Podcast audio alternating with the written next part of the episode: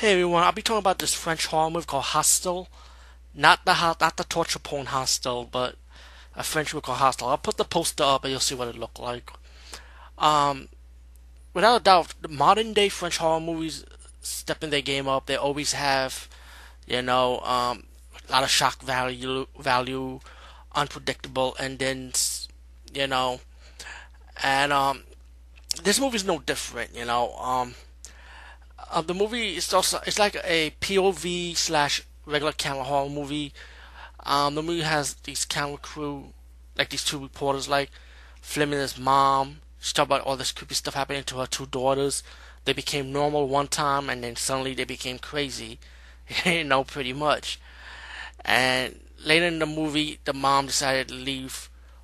Decided to leave and let the reporters take over for two weeks. He said, I'll be back in two weeks. So the reporters start filming the, these two girls and trying to figure out what's going on with them. And these two girls are super creepy, man. I mean, damn. They're teenagers. They shouldn't be acting like this, but it's like the movie's mixed with supernatural, a little bit of mystery, a little, bit of little bit of ki- killing, you know.